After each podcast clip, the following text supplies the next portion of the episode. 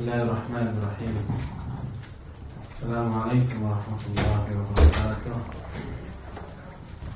الحمد لله الذي هدانا لهذا وما كنا لنهتدي لولا أن هدانا الله وأشهد أن لا إله إلا الله وحده لا شريك له وأشهد أن محمدا عبده ورسوله يا أيها الذين آمنوا اتقوا الله حق تقاته ولا تموتن إلا وأنتم مسلمون وبعد فإن أصدق الحديث كتاب الله وخير الهدي هدي محمد صلى الله عليه وآله وسلم وشر الأمور محدثاتها وكل محدثة بدعة وكل بدعة ضلالة wa kullu dhalalatin finnar.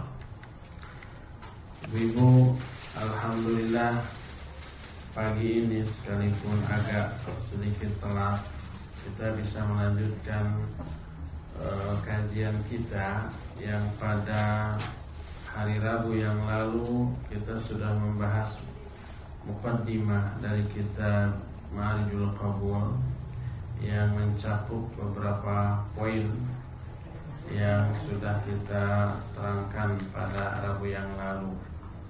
Poin pertama bahwa Allah menciptakan makhluk untuk ibadah. Kedua, Allah akan membangkitkan seluruh makhluk setelah matinya untuk dihisab.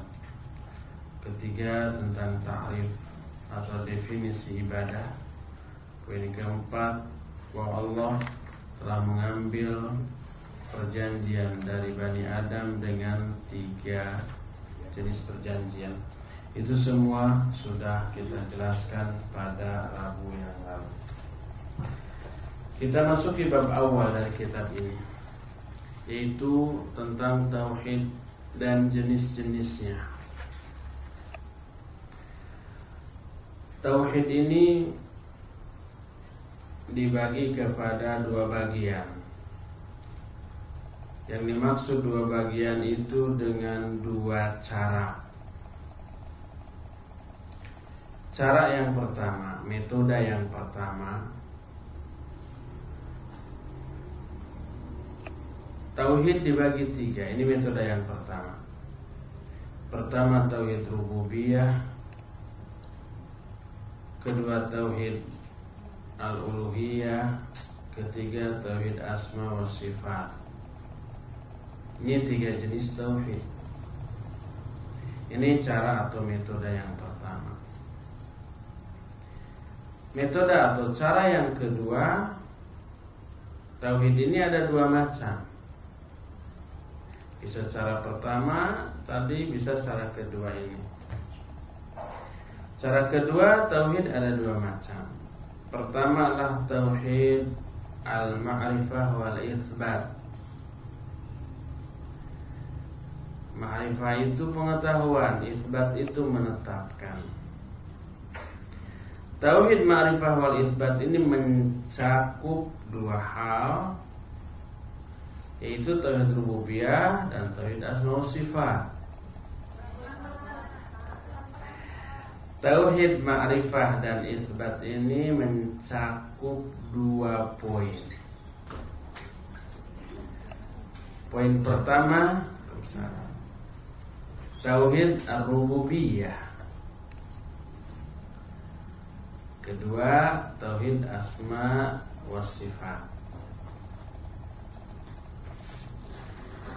Karena tauhid rububiyah dan asma sifat itu hanya berupa pengetahuan dan menetapkan, menetapkan zat Allah kalau tauhid rububiyah kalau tauhid asma sifat menetapkan nama-nama dan sifat Allah berupa informasi, pengetahuan dan menetapkan. Makanya disebut tauhid ma'rifah wal itsbat. Kedua, tauhid at-talab wal qasad. Tolab, tolab itu tuntutan. Qasad itu maksud. Tolab, tolab itu tuntutan yang dituntut atau tujuan. Qasad itu maksud atau tujuan.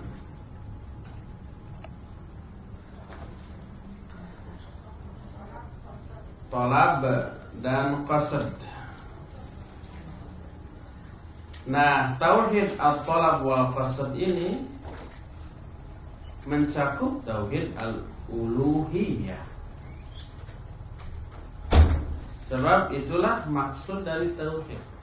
Tuntutan dari tauhid. Atau disebutnya juga tauhid at-talabil qasdil irani.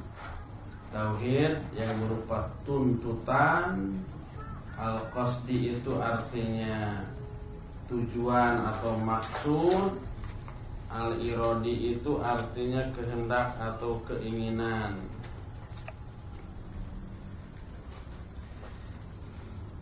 Nah, ini dua cara, dua metode untuk mengetahui jenis-jenis tauhid. Cara yang pertama tauhid dibagi tiga, rububiyah, uluhiyah, asma sifat. Cara kedua tauhid dibagi dua, yaitu tauhid asma tauhid ma'rifah wal isbat yang mencakup rububiyah dan asma wa sifat. Kedua, tauhid al-talab wal qasad yang mencakup tauhid al-uluhiyah. Jadi sebenarnya sama sama juga. Itu-itu juga cuma beda cara, beda metodologi. Nah, sebelum kita berlanjut. Ini sering dipertanyakan. Apakah tiga istilah ini tauhid rububiyah, asma sifat dan tauhid al-uluhiyah ini dikenalkah di zaman Nabi SAW dan para sahabat? Sebab ada orang yang menuduh membagi tauhid menjadi tiga ini bid'ah. Nggak ada itu di zaman salafus soleh. Nggak ada istilah tiga jenis tauhid itu di zaman tersebut. Mana ayatnya, mana hadisnya, mana ucapan sahabatnya bahwa tauhid ini dibagi tiga atau dibagi dua tadi tauhid ma'rifah wal isbat dan tauhid at-talab wal qasad Nggak ada kata mereka. Jadi pembagian tauhid seperti itu merupakan pembagian yang bid'ah. Ini pernah dipertanyakan sejak dulu sampai sekarang dan juga nanti akan muncul kembali. Dan para ulama itu sudah menjawab. Jawabannya adalah tauhid Ar-Rububiyah Al-Uluhiyah dan Asma wa Sifat itu Jelas-jelas Sudah teraplikasi di zaman Nabi SAW Dan para sahabat. Ayat dan hadisnya banyak nanti akan diungkap Cuma waktu itu belum diistilahkan dengan istilah tauhid, ar-rububiyah, uluhiyah, asma sifat belum istilahnya itu. Istilah itu dibuat memang oleh para ulama untuk mempermudah memahami tauhid. Sebagai contoh umpama, ibu-ibu kan pasti pernah belajar tajwid. Di dalam tajwid ada beberapa istilah seperti istilah idhar, idgham, ikhfa, iqlab gitu ya. Apakah ilmu tajwid sudah ada? Tajwidnya ada tapi ilmunya belum dirumuskan. Istilah tajwid itu sendiri belum ada di zaman Nabi sallallahu alaihi wasallam. Apalagi idhar, idgham, ikhfa, iqlab dan seterusnya belum ada istilah itu. Tapi apakah idhar ada di zaman Nabi secara prakteknya? Ada. Mana contohnya? Man amana itu kan Izhar itu kan nun mati atau tanwin menghadapi huruf-huruf izhar yang enam. Apakah iklab ada di zaman Nabi? Ada prakteknya. Contohnya mimba di umpamanya. Tapi saat itu belum disebut ikhlas belum disebut idhar belum disebut idgham ikhfa dan yang lain-lainnya belum. Tapi idhar idgham ikhfa sudah ada secara praktek. Nah oleh para ulama dirumuskan untuk mempermudah. Mempermudah dalam belajar dan dalam mengajarkan tata cara bacaan Al-Quran yang benar mungkin ibu-ibu ada yang pernah belajar ilmu nahu dan sorab di dalam ilmu nahu ada istilah mubtada, khabar, fa'il, naibul fa'il, maf'ulun bih, hal, tamyiz dan seterusnya. Istilah-istilah itu belum ada di zaman Nabi SAW dan para sahabat. Tapi apakah mubtada'nya ada di zaman Nabi? Ada mubtada'nya. Contohnya alhamdulillah. Alhamdulillah itu mubtada, isim yang ada di awal kalimat. Tapi waktu itu belum disebut mubtada. Demikian juga masalah tauhid. Tauhid ar-rububiyah, uluhiyah dan asma sifat jelas sudah terpraktekkan di zaman Nabi sallallahu alaihi wasallam. Tapi saat itu belum disebut atau diistilahkan dengan istilah uluhiyah, rububiyah, asma sifat. Bahkan istilah tauhid aja belum ada saat itu. Tapi ini dirumuskan oleh para ulama untuk mempermudah dalam mempelajari dan mengajarkan tauhid. Kalau penetapan tiga istilah tauhid ini dianggap bid'ah, berarti bid'ah juga istilah tajwid. Berarti bid'ah juga nahu sorab, mubtada khobar. Berarti bid'ah juga umpamanya ilmu hadis, ada hadis dhaif, ada hadis hasan, ada hadis sahih, ada hadis ahad, mutawatir. Di zaman Nabi kan tidak ada. Tapi tidak ada seorang pun ulama yang membid'ahkan pelajaran hadis, tafsir, nahu sorof, tajwid seperti itu. Eh pas muncul pelajaran tauhid dengan istilah-istilah khusus dibid'ahkan. Nah, inilah jawaban para ulama. Jadi istilahnya memang belum ada, tapi realitanya sudah ada di zaman Nabi SAW dan para sahabat. Jadi penetapan tiga macam tauhid yang baru dijelaskan sama aja dengan menetapkan istilah-istilah idhar, idgham, ikhfa dalam hal tajwid. Sama dengan menetapkan istilah mubtada khabar dalam nahu sama dengan menetapkan ada hadis mutawatir, hadis ahad, hadis sahih, hadis dhaif dalam bidang hadis dan seterusnya dan seterusnya. Jadi itulah jawaban para ulama ketika membantah orang-orang yang membid'ahkan pembagian dan istilah-istilah tauhid. Nah, Syekh sendiri penyusun kitab Ma'arijul Qabul lebih condong kepada metodologi yang kedua yaitu menetapkan tauhid dengan dua jenis tauhid. Pertama, tauhid ma'rifah wal isbat yang mencakup tauhid rububiyah dan tauhid asma wa sifat atau disebut juga at-tauhidul ilmil khabaril i'tiqadi. Tauhid ilmi maksudnya tauhid yang ilmiah berdasarkan ilmu. Al-khabari, khabari itu berita atau informasi. I'tiqadi, i'tiqadi itu adalah keyakinan. Jadi tauhid ilmi ilmi khabar i'tiqadi artinya tauhid yang berupa ilmu dan informasi dan diyakini. Nah, ini tauhid yang mencakup tauhid rububiyah dan asma wa sifat. Dan tauhid yang kedua adalah tauhid uluhiyah yaitu disebut tauhid al-talab wal qasd atau disebut tauhid al-talabi al-qasdi al-iradi.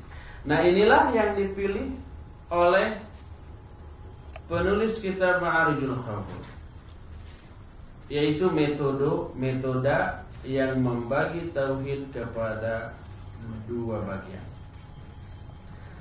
Sebelum di sini disebutkan wa qabla an nakhudha fi tafsilil qaul bil fi aqsamit tauhid. Sebelum kita merinci menjelaskan secara rinci tentang pembagian tauhid ini, maka kita perlu terlebih dahulu membahas memperhatikan beberapa keutamaan keagungan, ketinggian tauhid dalam agama Allah Subhanahu wa taala ini. Dan disebut atau diterangkan dua poin penjelasan tentang agungnya tauhid. Pertama, disebutkan di sini, أن rusula لم yad'u إلى شيء قبله ولم lam عن شيء قبل ضده وجعله الله عز وجل شرط دخول الجنة syarta من النار. Pertama bahwa seluruh rasul ini untuk menjelaskan pentingnya tauhid atau agungnya tauhid. Seluruh rasul tidak mengajak kepada sesuatu pun sebelum mengajak kepada tauhid.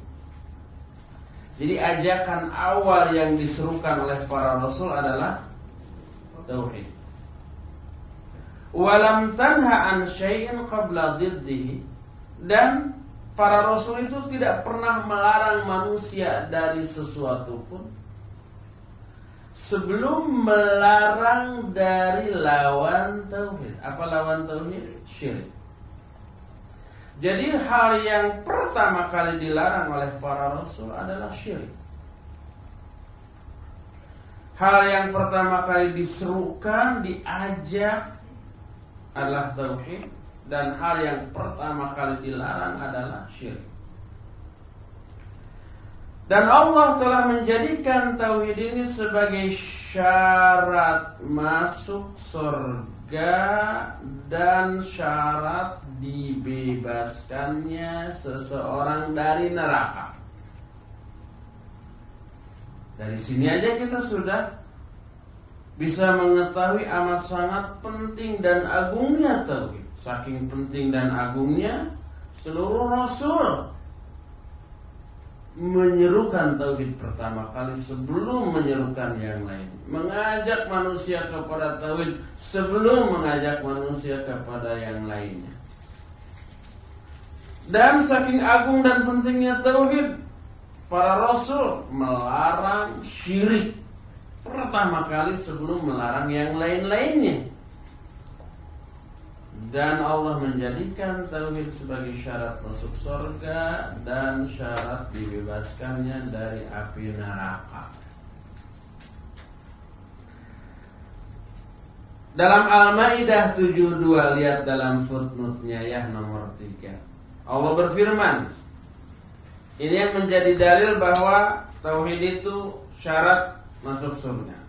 Allah menyatakan innahu may yusyrik billah faqad harramallahu alaihi jannah. Sesungguhnya siapa orang yang berbuat syirik kepada Allah Syiriknya syirik bahasa Arab bukan bahasa Sunda ya Sebab dalam bahasa Sunda syirik itu artinya iri dengki ya Saya sirik eh. Nah itu Dengki maksudnya Kalau dalam bahasa Sunda kalau nggak salah bahasa Indonesia juga ya Sirik itu artinya dengki ya Lu sirik aja ke gua kan gitu anak-anak muda sekarang Maksudnya dengki Iri Tapi syirik dalam bahasa Arab Dalam bahasa Quran maksudnya menduakan Allah dalam hal ibadah Lawan dari tauhid Kalau tauhid artinya kan mengesahkan Allah. Berasal dari kata wahada yuwahidu tauhidan. Wahada itu artinya menjadikan sesuatu menjadi satu, menganggap satu kepada sesuatu. Mentauhidkan Allah artinya menganggap Allah sebagai satu-satunya sesembahan yang hak. Itu tauhid. Lawan tauhidlah syirik. Menduakan Allah dalam hal ibadah. Kata Allah, Innahu may yushrik billah faqad harramallahu alaihi jannah. Sungguhnya siapa yang syirik kepada Allah, maka sungguhnya Allah mengharamkan atas dia surga. Haram masuk surga. Kalau begitu tauhid sebagai syarat masuk surga dan syarat dibebaskan dari api neraka. Ini poin pertama yang menunjukkan agungnya tauhid dan pentingnya tauhid sampai seluruh rasul. Pertama kali yang mereka serukan adalah tauhid sebelum yang lain-lain dan seluruh rasul melarang dari syirik sebelum melarang yang lainnya. Lihat umpah di zaman Nabi Muhammad SAW segala keburukan di Mekah ada. Judi merajalela mabuk-mabukan, perzinahan, bunuh-bunuhan. Oh itu sudah menjadi warna dalam keseharian mereka. Tapi yang pertama kali dilarang oleh Nabi bukan zina, bukan mabuk, bukan uh, berjudi, bukan membunuh, tapi yang pertama dilarang jangan menyembah berhala.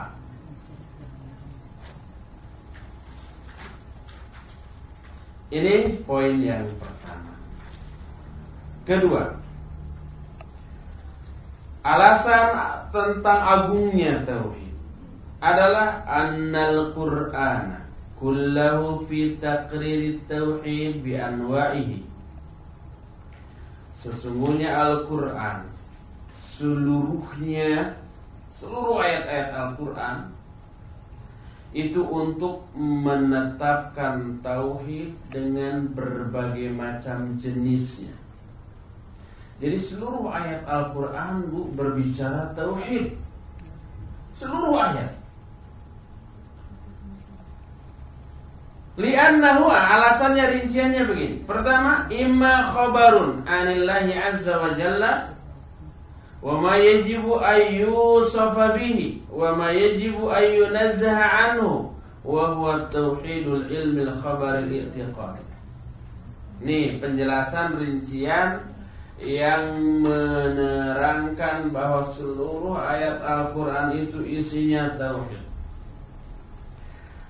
Pertama, Al-Quran ini bu berisi tiga macam. Pertama, mungkin Al-Quran ini berisi tentang kabar atau informasi tentang Allah Azza wa Jalla. Baik tentang zatnya atau sifatnya. Dan berisi tentang informasi atau hal-hal yang wajib tentang sifat-sifat Allah yang wajib uh, dijauhkan dari diri Allah dan ini disebut tauhid ilmi al-khabaril i'tiqad. Contoh umpama ayat yang berisi informasi tentang Allah, tentang sifatnya umpamanya Bismillahirrahmanirrahim. Itu informasi tentang Allah. Dengan menyebut nama Allah yang Maha Rahman Rahim. Alhamdulillahirabbil alamin. Segala puji kepunyaan Allah, penguasa semesta Ar-Rahman Rahim Malik Yaumiddin. Itu seluruhnya informasi tentang Allah. Itu menyangkut tauhid asma wa sifat. Contoh yang wajib dijauhkan dari diri Allah. Ibu-ibu pasti hafal ayat kursi ya la ta'khudhuhu sinatu wala naum. Allah itu tidak dikenai rasa ngantuk dan tidur. Allah tidak pernah ngantuk, tidak pernah tidur.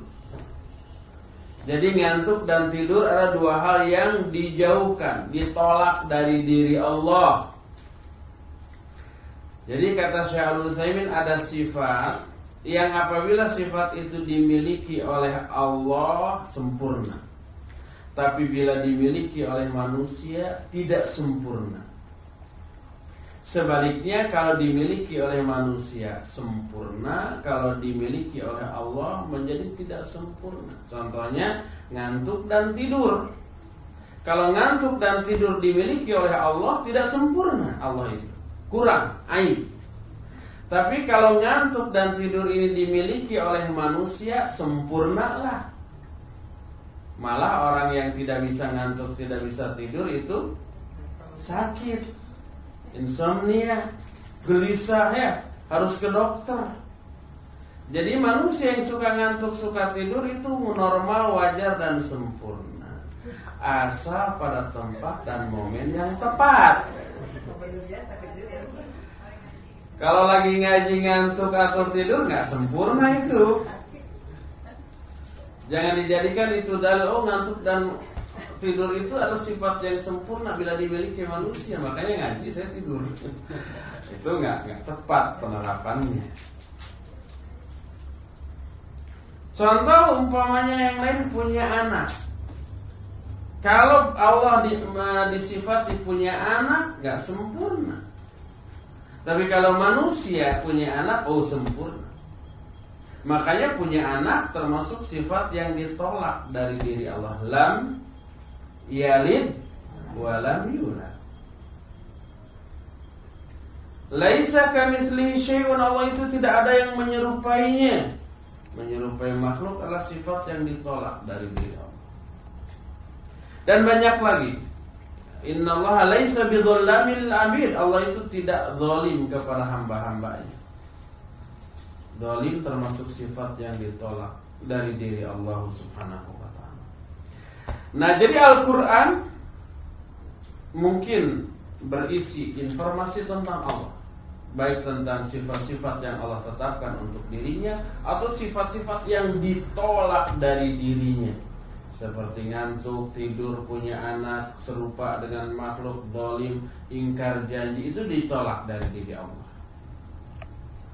Nah, informasi tentang hal itu disebut Tauhid ilmil khabaril i'tiqad tauhid yang berupa ilmu ilmiah aja informasi kabar itu informasi itiqad itu keyakinan dan memang merupakan keyakinan kita Allah itu Rahman, Allah itu Rahim, Allah itu tidak ngantuk, tidak tidur, tidak zalim, tidak ingkar janji, tidak beranak, tidak serupa dengan makhluk.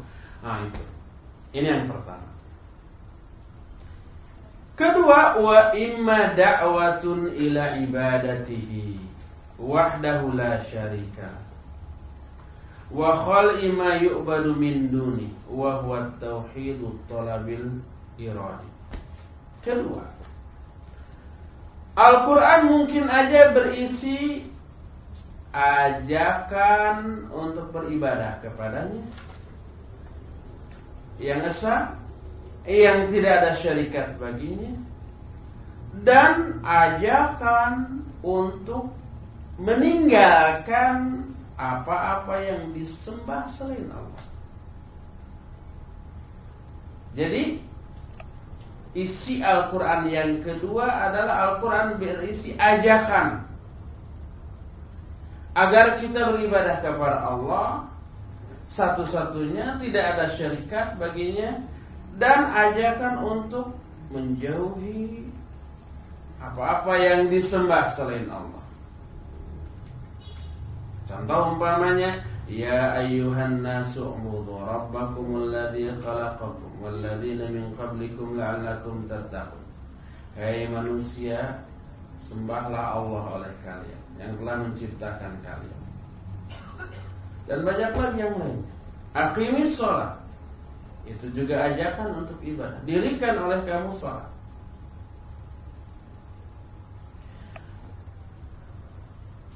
Inilah yang kemudian disebut tauhid tolabil iradi. Tolabi itu tuntutan atau tujuan atau yang dituntut. Iradi itu yang dikehendaki. Itu yang kedua. Jadi isi Al-Quran yang kedua adalah ajakan untuk ibadah dan ajakan untuk meninggalkan sesembahan selain Allah. Ketiga, wa imma amrun wa nahyun wa ilzamun bi ta'atihi. Fadzalika min huquqit tauhid wa mukammilatihi. Ketiga, Al-Quran mungkin berisi perintah dan larangan serta ilzam. Ilzam itu mewajibkan untuk mentaatinya. Banyak perintah dalam Al-Quran atau larangan dalam Al-Quran. Aqimus sholah wa atu zakah dirikan olehmu sholat dan tunaikan olehmu zakat atau yang ilzam yang mewajibkan kutiba alaikumusiyam telah diwajibkan atas kamu saum Allah wa atiur rasul taatlah kepada Allah dan taatlah kepada rasul itu ilzam perintah larangan dan ilzam termasuk hak-hak tauhid dan penyempurna tauhid. Jadi kalau seorang sudah bertauhid wajib ditunaikan hak-hak tauhid itu. Apa hak tauhid itu? Hak tauhid adalah perintah dan larangan. Perintahnya dilaksanakan, larangannya dijauhi. Kalau orang ngaku bertauhid tapi tidak sholat, Berarti dia tidak melaksanakan hak-hak tauhid. Orang aku bertauhid tapi suka judi, suka mabuk, suka zina, suka maling, suka bohong, berarti dia tidak melaksanakan hak-hak dari tauhid itu. Sehingga tidak sempurna tauhid. Hak tauhid dan mukammilat. Mukammilat itu artinya penyempurna. Jadi perintah dan larangan juga berkaitan dengan tauhid. Karena perintah dan larangan adalah apanya tauhid? Hak-hak dan penyempurna tauhid. Keempat, terakhir. Maksudnya terakhir poin ini bu. Poin isi Al-Quran Bukan terakhir ngajinya Ngajinya masih panjang. Baru setengah jam lebih dikit. Poin terakhir dari isi Al-Quran adalah wa imma khabarun an ikramihi li ahli tauhid. Wa maf'ila bihim fid dunya minan nasri wat ta'id wa ma yukrimuhum bihi fil akhirah. Wa huwa jazaa'u tauhid aw khabarun an ahli syirki wa maf'ila bihim fid dunya minan nakah wa ma yuf'alu bihim fil uqba minal adab fa huwa jazaa'u man kharaja an hukmi tauhid. Terakhir poin keempat, isi kandungan Al-Qur'an adalah Al-Quran berisi khobar Khobar itu berita atau informasi Tentang Pemuliaan Allah kepada ahli tauhid dan apa yang Allah lakukan kepada mereka di dunia. Apa yang Allah lakukan kepada ahli tauhid di dunia berupa pertolongan. Nasr. Ta'id, ta'id itu dukungan. Segitu juga kecepatannya. Ulang. Keempat, Al-Quran berisi pemuliaan Allah kepada ahli tauhid dan apa yang Allah lakukan kepada ahli tauhid berupa pertolongan. Ta'yid, apa ta'yid tadi? Dukungan, menguatkan. Wa ma yukrimuhum bihi fil akhirah dan pemuliaan Allah kepada mereka di akhirat. Berupa surga, rahmat, ampunan, gitu ya. Wahwa jazau tauhidi dan inilah balasan bagi tauhid orang tersebut. Jadi apa yang Allah umpamanya jelaskan dalam ayat Innallaha ma'as sabirin Innallaha ma'al muttaqin gitu. Allah menyertai orang sabar, orang takwa. Itu balasan bagi orang yang bertauhid. Bahwa orang-orang faqad aflahal mu'minun alladzina hum fi salatihim sampai di akhirnya ulaika humul warithun alladzina yarithuna firdaus hum fiha khalidun. Itu tentang surga firdaus bagi orang-orang beriman itu adalah balasan bagi ahli tauhid. Atau Al-Quran juga berisi informasi tentang ahli syirik Orang-orang yang berbuat syirik Dan apa yang Allah lakukan kepada mereka di dunia Berupa kesengsaraan Kegelisahan Kegundah gulanaan Keresahan dan apa yang Allah lakukan kepada mereka di akhirat berupa azab. Jadi ada ayat Al-Quran yang berisi informasi tentang orang-orang musyrik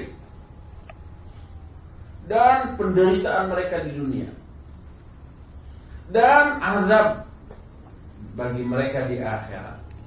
Ini adalah balasan bagi orang yang keluar dari hukum tauhid. Inilah empat poin isi Al-Quran. Ternyata seluruh isi Al-Quran seluruhnya berkaitan dengan tauhid. Pertama ada ayat-ayat yang menjelaskan tentang esensi tauhid, tentang zat dan sifat Allah. Itu esensi tauhid. Yang kedua ada ayat yang berkaitan atau yang menjelaskan tentang ajakan untuk ibadah dan ajakan untuk meninggalkan syirik. Ketiga ada perintah dan larangan. Itu juga hak-hak dan penyempurna tauhid.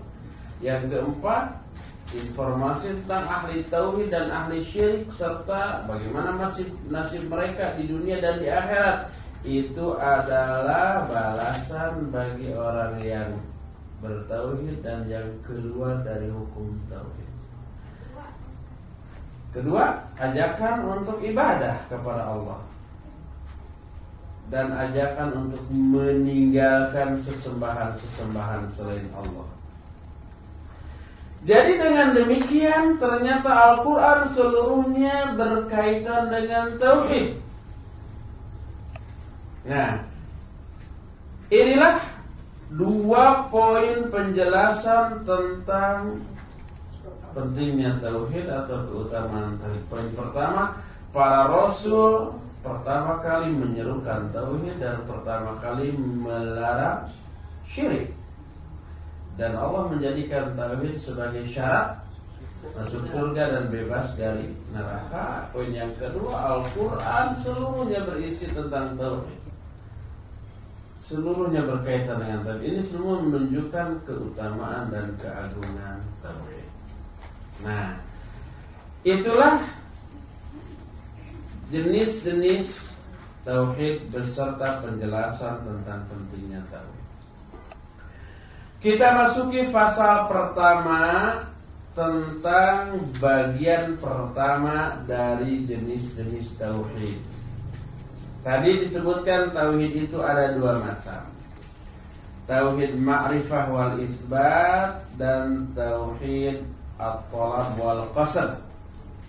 Inilah yang cara yang dipilih oleh penyusun kita Ma'rijul Qabul ini. Nah, kita sekarang akan berbicara tentang bagian pertama dari jenis-jenis tauhid yaitu tauhid ma'rifah wal isbat atau disebut juga tauhid al-khabari al-i'tiqadi. Tauhid artinya mengesahkan Allah. Khabari artinya informasi. I'tiqadi artinya keyakinan, yang diyakini. Jadi tauhid yang berupa informasi teoritis sifatnya dan harus diyakini. Atau dengan kata lain tauhid al-ma'rifati wal isbat. Tauhid ma'rifah dan isbat. Ma'rifah itu pengetahuan, ilmu, informasi. Isbat itu menetapkan. Menetapkan berarti dijadikan sebagai keyakinan. Jadi sinonim tauhid al-khabari al-i'tiqadi dengan tauhid al-ma'rifah wal isbat itu sinonim persamaan katanya. Beda istilah tapi maknanya sama. Tauhid ma'rifah wal isbat wa huwa yatadammanu amrayn mencakup dua perkara, dua hal. Hal pertama isbatu dzatihi ta'ala, menetapkan zat Allah. Nah, menetapkan zat Allah taala ini disebut tauhid ar-rububiyah. Kedua isbatu asma'ihi wa sifatih menetapkan nama-nama dan sifatnya. Inilah yang disebut tauhid asma wa sifat. Jadi tauhid ma'rifah wal isbat mencakup dua macam tauhid, tauhid rububiyah dan tauhid asma wa sifat. Apa bedanya? Bedanya kalau tauhid rububiyah menetapkan zat zat Allah, kalau tauhid asma wa sifat menetapkan nama-nama dan sifat Allah. Nanti Bu kalau kita sudah mulai mengkaji ini kita akan tahu sadar betapa amat sangat pentingnya penjelasan tauhid rububiyah dan asma sifatnya.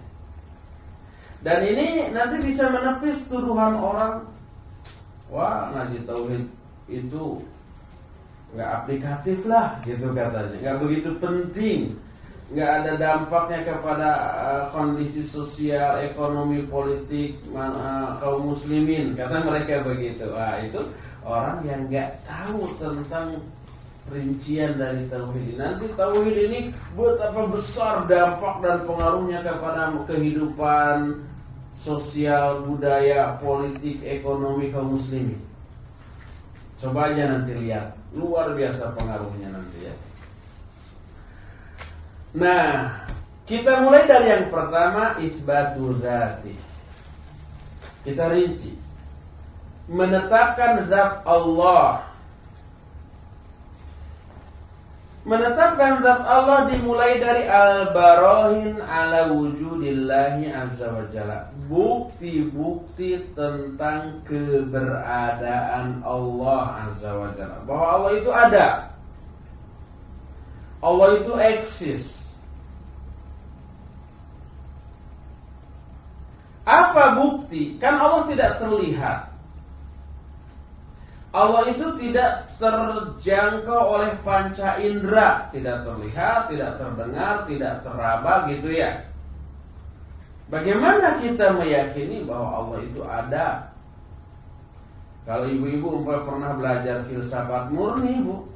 Filsafat murni menyatakan sesuatu yang tidak terjangkau oleh indera itu tidak boleh dikatakan ada. Angin kita kita kita sebut ada karena terasa, ter terjangkau oleh indera, terasa dingin ya. Kadang-kadang suaranya kelihatan gitu ya. Pengaruhnya juga ada begitu anginnya ada topan, tornado atau puting beliung, semuanya hancur itu ada gitu. Tapi kalau tidak terindrai, tidak terlihat, tidak teraba, tidak terdengar, tidak tercium, tidak ter tidak terindrai, jangan dikatakan ada. Makanya orang yang memperdalam filsafat murni rata-rata jadi ateis. Pernah bu, salah seorang, bukan salah seorang, beberapa orang mahasiswa Indonesia yang belajar di luar negeri, di Eropa. Pernah debat dengan orang ateis. Dan kalah orang kita yang muslim. Lalu mereka uh, menanyakan ke saya, gimana itu jawabannya? Kata orang ateis, Kalian menyatakan syahadat, bersaksi tidak ada Tuhan selain Allah dan Muhammadlah Rasulullah, gitu kan? Bagaimana kalian bisa menyaksikan sesuatu yang tidak terindrai? Kalau di pengadilan orang yang dihadirkan sebagai saksi adalah orang itu harus melihat kasus yang disaksikannya. melihat dengan mata kepala sendiri. Kalau umpamanya tidak melihat jadi saksi palsu, gak diterima itu katanya di dunia hukum begitu. Di segala medan begitu, di segala bidang begitu. Kalau yang menjadi saksi itu harus orang yang menyaksikan dalam arti melihat. Mempersaksikan hal yang disaksikannya tersebut. Nah, kalian menyaksikan sesuatu yang tidak terindrai tidak terlihat, tidak terdengar, tidak teraba, pokoknya tidak terjangkau. Bagaimana itu bisa terjadi padahal syahadat itu hal yang paling prinsip dalam agama kalian. Yang paling prinsipnya aja sudah tidak bisa dibuktikan. Gak bisa jawab itu bu orang Indonesia. Karena kenapa nggak bisa jawab? Karena dia nggak pernah ngaji. Nah pas ada pengajian Kebetulan saya yang ngajarnya Mereka menanyakan itu Kita jawab bu Bahwa yang dimaksud syahadah Pertama yang kita saksikan itu Bukan Keberadaan Allah Tapi keesaan Allah Aku bersaksi bahwa tidak ada Sesembahan selain Allah gitu kan jadi yang kita saksikan itu bukan zat Allah tetapi keesaan Allah. Allah sebagai satu-satunya sesembahan yang hak. Kedua yang dimaksud syahadah atau persaksian adalah syahadah atau persaksian menurut kacamata Islam, bukan menurut kacamata yang lain. Ukurannya kriterianya berdasarkan ukuran dan kriteria Islam. Sebab ada kalanya istilahnya sama diterapkan pada bidang yang berbeda menjadi berbeda, Bu. Contoh umpah sendok. Sendok istilah sendok dipakai di dunia makan memakannya, Bu. Juga dipakai di dunia bangunan, ada sendok temboknya, Bu juga dipakai di dunia perbengkelan ada sendok ban. Kalau ada tukang tembok lagi nembok dia nah, nyuruh ke asistennya ambil sendok, saya mau nembok nih. Maksudnya adalah sendok tembok. Kalau ada orang lagi nambal ban ke asistennya ambil kan itu tuh sendok. Maksudnya sendok ban untuk nyungkil ban. Sama-sama sendok. Tapi fungsinya, bentuknya, ukurannya beda. Tidak sama. Istilahnya sama, di bidang yang berbeda, segalanya jadi berbeda. Demikian juga persaksian. Persaksian di dunia hukum dengan di dunia tauhid berbeda mana. Para ulama ketika menjelaskan masalah ini seperti yang dituturkan oleh Syekh Muhammad Shalih Al Utsaimin rahimahullah dalam kitab uh, syarah dari kitab Tauhid Al-Qaul Sadid Ta'liq ala kitab Tauhid beliau menyatakan asyhada makna syahada adalah ikhbaru syai'in ya'lamu mimma ra'ahu aw sami'ahu aw syatamahu Syahadah atau persaksian artinya memberitahukan apa yang diketahuinya. Seseorang memberitahukan kepada orang lain apa yang diketahuinya. Baik yang diketahuinya itu hasil melihat, hasil mendengar, hasil mencium, hasil menelaah atau memikirkan. Umpamanya kita lagi di dalam rumah sini tertutup oleh dinding. Di luar ada bunyi neng neng neng sambil teriak-teriak es es es. Gitu ya. Oh kita tahu bahwa di luar ada tukang es lewat. Kita tahu. Apakah pengetahuan kita bahwa ada tukang es yang lewat di luar itu hasil penglihatan? Bukan, tapi hasil mendengar. Umpamanya Ibu Ria di sini menyimpan durian di kamarnya. Kita tidak melihat, tidak mendengar, tapi baunya kecium. Ah, pasti di sini ada durian. Kita tahu ada durian, apa lihat, apa dengar? Bukan, tapi mencium.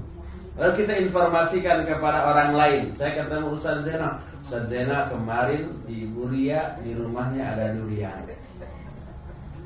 Berarti saya mempersaksikan. Kata Ustaz Zena, antum lihat? Enggak.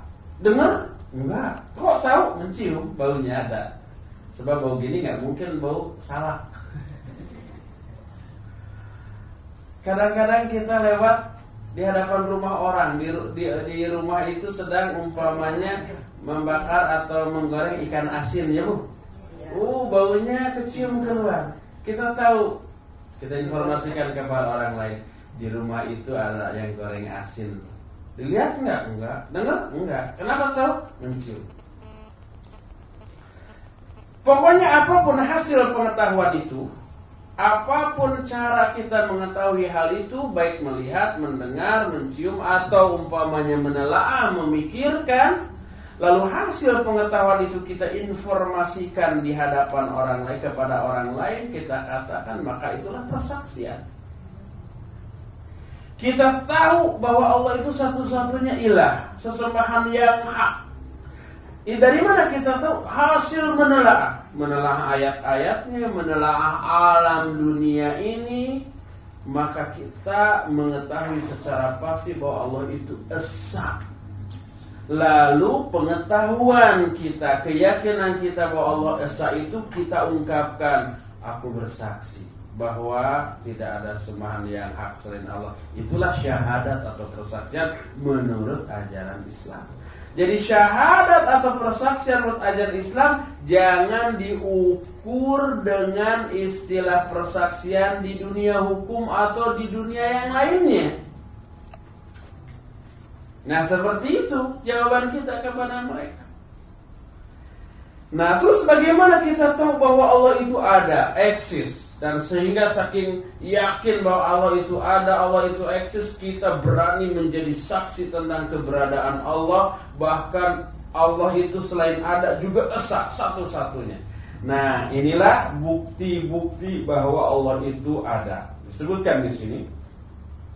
Wal Qur'anu yu'aliju dzalika bitawjih litadabburi ayatillahi fil kauni wan nafsi wa fi ma yali ba'dul barahin wasyawahin ala wujudillah ta'ala ala wujudillah azza wa jalla Al-Qur'an menjelaskan semua itu dengan memberikan bimbingan kepada manusia untuk menelaah ayat-ayat Allah baik ayat Allah yang terdapat di alam ataupun dalam diri manusia berikut ini. Oh. Sekali lagi. Kita perlambat. Slow motion. Al-Quran menjelaskan hal itu. Hal itu kan maksudnya keberadaan Allah. Dengan memberikan bimbingan. Untuk memikirkan ayat-ayat Allah atau menelaah ayat-ayat Allah baik yang ada di alam ataupun yang ada dalam diri manusia. Berikut ini oh, dengan untuk menelaah ayat-ayat Allah baik yang ada di alam ataupun dalam diri uh, yang berada dalam dirinya. Dan berikut ini beberapa bukti dan syawahid. Syawahid itu penguat. Bukti dan penguat tentang keberadaan Allah Azza wa Jalla.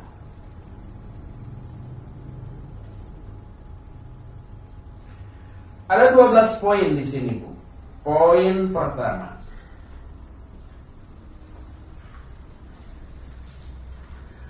Poin pertama, aqamallahu ta'ala al-hujjata wa afhamal khasma fi ayatin wahidah. Faqal am khuliqu min ghairi syai'in am humul khaliqun. Pertama, Allah telah memberi argumentasi atau menegakkan hujah. Menegakkan hujah itu telah memberikan argumentasi. Di dalam satu ayat saja. Ayat yang dimaksud adalah surah Tur ayat 35. Allah berfirman, Am khuliqu min ghairi syai'in am humul khaliqun? Atur.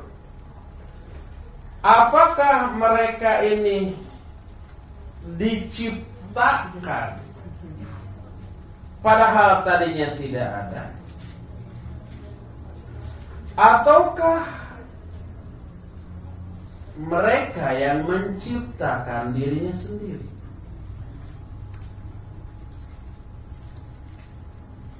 Ini ayat menggiring manusia untuk berpikir tentang keberadaan kita Apakah kita ada ini karena ada yang menciptakan atau karena menciptakan dirinya sendiri?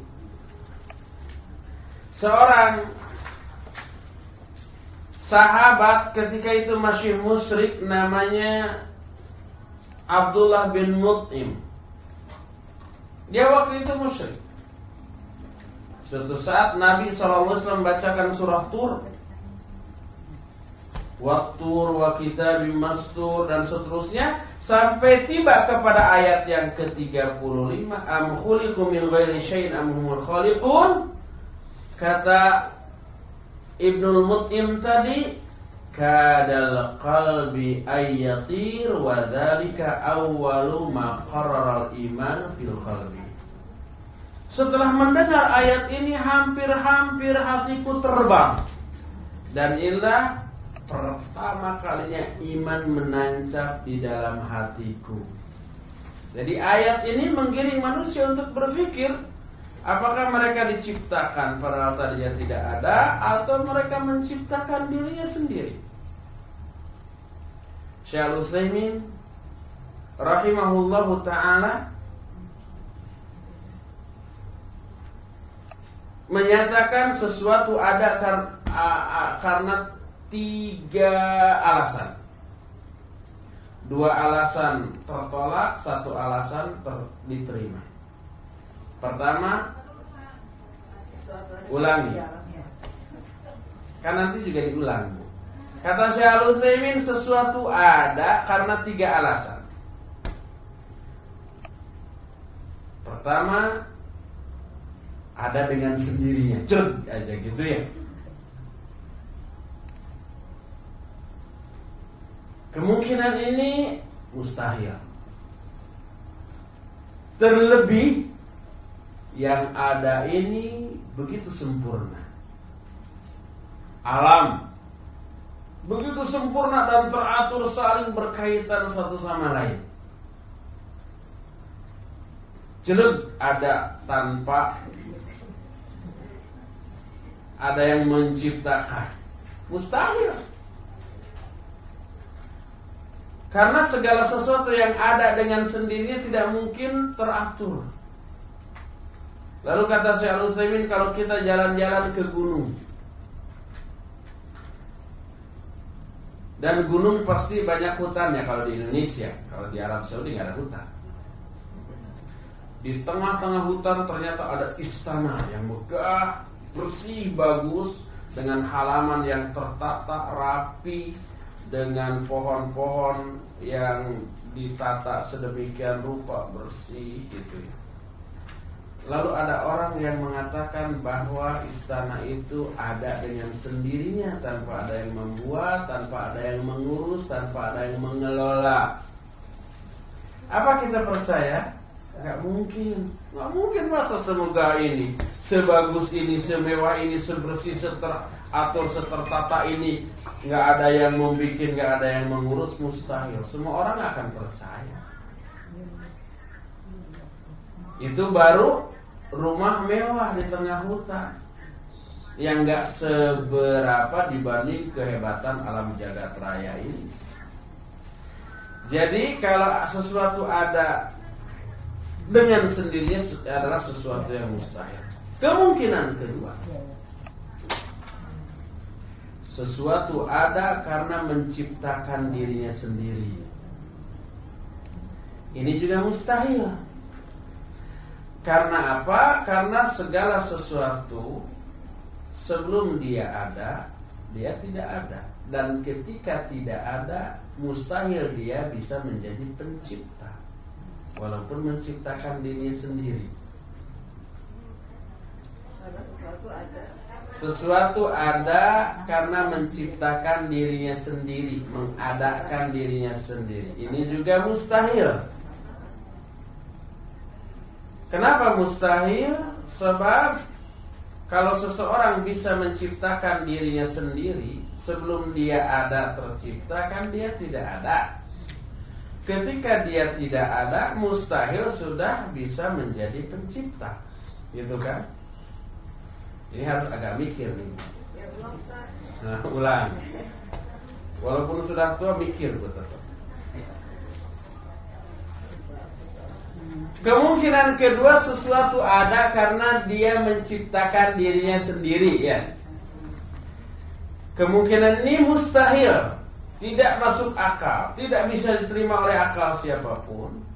Karena apa? Karena sebelum dia ada, sebelum dia menciptakan dirinya sendiri kan dia tidak ada ya. Ketika dia tidak ada, mustahil dia sudah menjadi pencipta walaupun menciptakan dirinya sendiri. Ya, sebelum ada tiba-tiba jelek ada. Kenapa ada? Dia menciptakan dirinya sendiri.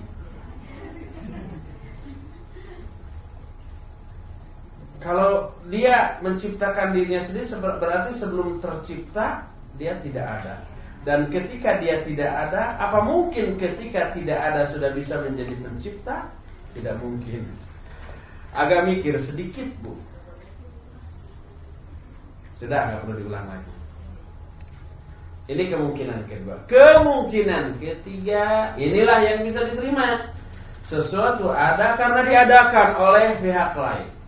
Sesuatu ada karena diciptakan oleh pihak lain. Nah inilah alam jagat raya yang hebat, besar dan indah serta tertata, teratur ini ada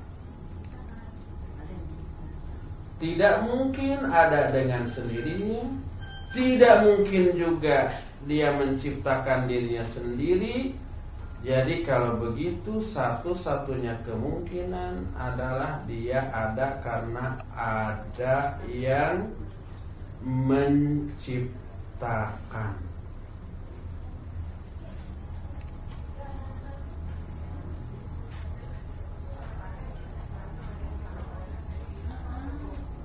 Makanya ketika Ibnu Mutim tadi mendengar ayat ini am khuliqu min ghairi syai'in am humul khaliqun? Apakah mereka itu diciptakan padahal sebelumnya tidak ada ataukah mereka menciptakan diri sendiri?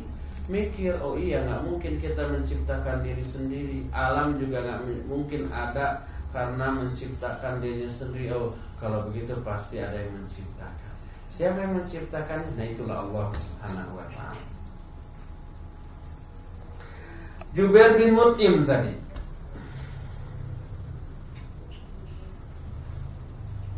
Inilah penjelasan pertama tentang keberadaan Allah. Kedua,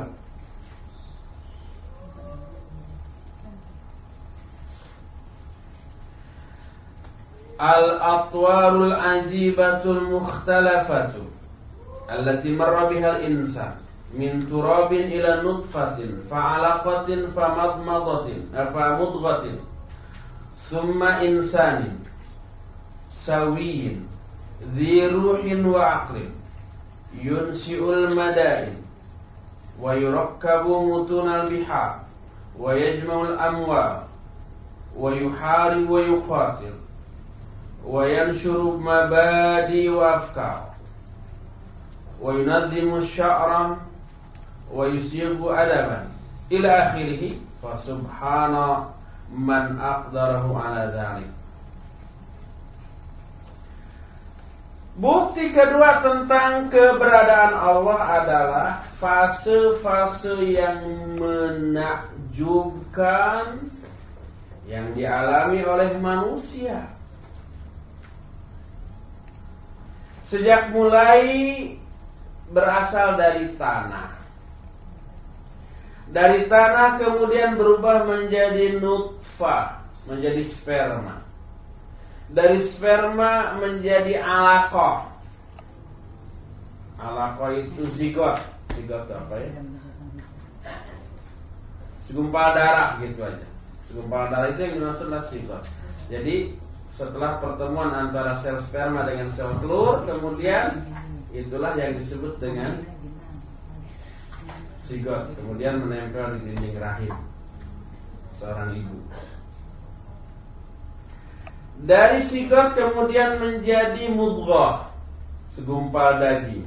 Kemudian dibungkus kulit, tulang, jadilah manusia. Yang memiliki ruh, memiliki akal. Kemudian setelah menjadi manusia dia membuka lahan-lahan untuk jadi desa atau kota, mengarungi lautan, mengumpulkan harta, berperang, dan melahirkan beberapa karya hasil karya pemikiran dan seterusnya dan seterusnya. Seluruh manusia mengalami fase ini. Mulai dari tanah.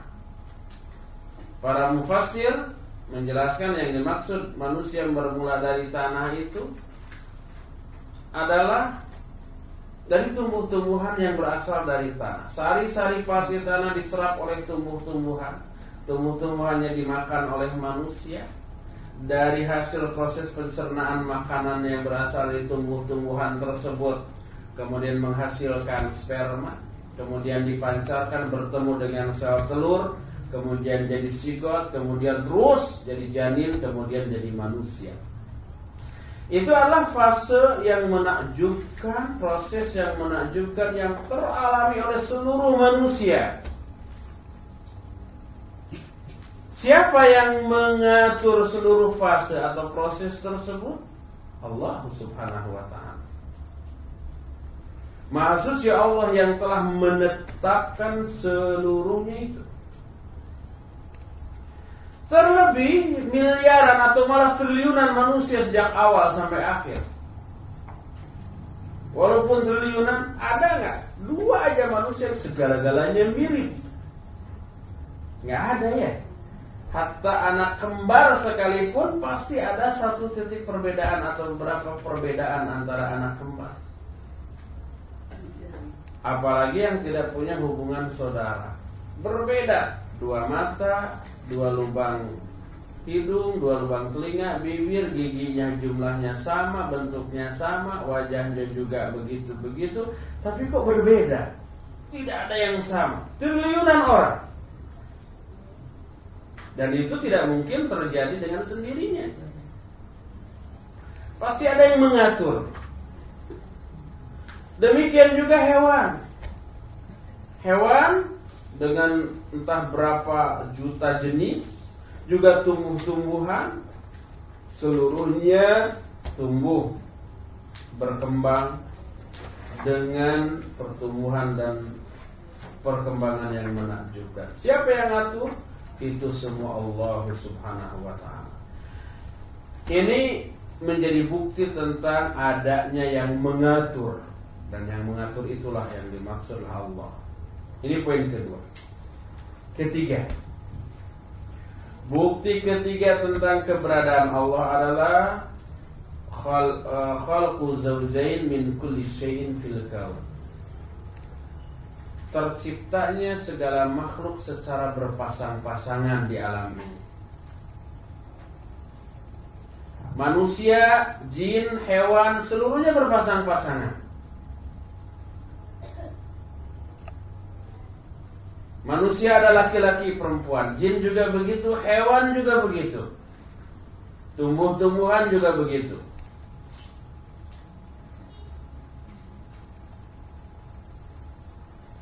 Tidak ada umpamanya jenis ketiga. Gimana dengan banci? Enggak, itu bukan salah satu jenis banci. Itu salah satu kelainan aja. Itu seluruhnya menunjukkan adanya yang menciptakan, adanya yang mengatur. Bukti keempat, bastul ardi lil khalaiq wa khalqus samawati wal ajram al alawiyah wa imsaku kulli aniz zawal awil irti awil irtiqam bi ghairi. Bukti keempat tentang keberadaan Allah adalah dihamparkannya bumi bagi makhluk. Diciptakannya langit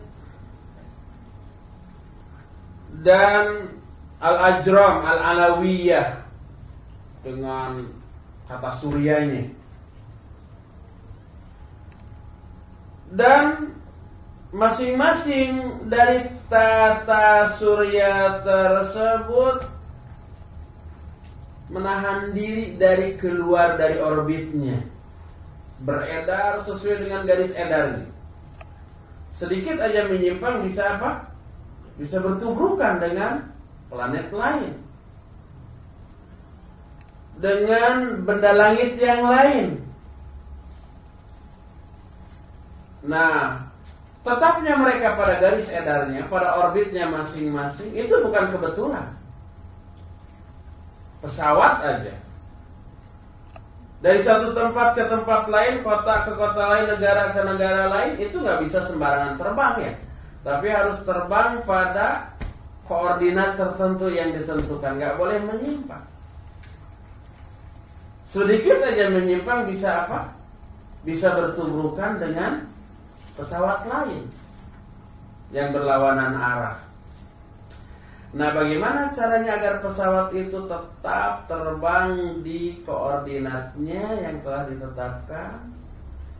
Karena diatur oleh pilot pilotnya ya mengatur agar posisi pesawat terbangnya ini pada jalurnya tidak menyimpang. Dengan melihat komputer yang ada di depannya ini berada pada koordinat sekian terus begitu. Kalau umpah dibiarkan sendiri pesawat nah bisa belok ke mana akhirnya bertumbukan dengan pesawat lain. Itu pesawat. Dia tetap terbang pada jalurnya karena diatur oleh pilot. Nah sekarang kalau planet apakah ada pilotnya? Tidak ada. Lalu siapa yang mengatur agar planet beredar pada garis edarnya masing-masing? Allah subhanahu wa ta'ala. Jadi keteraturan beredarnya planet di langit pada garis edarnya itu bukanlah sesuatu yang kebetulan tetapi ada yang mengatur. Yang mengaturnya itulah Allah Subhanahu wa taala. Ini poin keempat. Kelima. Al-lailu wan nahar wa sabatu tuliha majmu'aini ma'an. Falam yahdus marrah wahidah an kana hunaka yawmun min al-ayyam naharuhu ma'a lailihi aqallu aw aktsara tulan min al-akhar walau bi juz'in min ats-tsaniyah Fasubhanahu man nadama tilka dauratul falakiyah bihadhi diqqah. Bukti kelima. Adanya malam dan siang. Serta konsistennya waktu antara malam dan siang. Kalau di Indonesia rata-rata 12 jam siang, 12 jam malam gitu. Kadang-kadang berbeda sedikit, lebih sedikit atau kurang sedikit tergantung bulannya waktunya. Demikian juga di negeri lain. Kalau musim panas, panan, uh, siangnya lebih panjang daripada malamnya. Kalau musim dingin, malamnya lebih panjang daripada siangnya. Di arah utara, kutub utara atau kutub selatan, malamnya 6 bulan, siangnya juga enam bulan. Tapi tetap teratur seperti itu. Nah, tidak pernah itu berubah. Dan semuanya itu berjalan bukan dengan sendirinya, tapi pasti ada yang mengatur. Siapa yang mengaturnya? Allah Subhanahu wa taala. Kita sering kali tidak sadar siang sekian jam, malam sekian jam, tidak sadar bahwa semua itu diatur oleh Allah Subhanahu wa taala. Dan di kita konstan di Indonesia di negara-negara yang terletak di garis khatulistiwa konstan. Tapi di negara lain kadang malamnya lebih lebih panjang, kadang siangnya lebih panjang, tergantung musimnya juga di kita cuma dua musim, di orang lain ada empat musim. Keenam,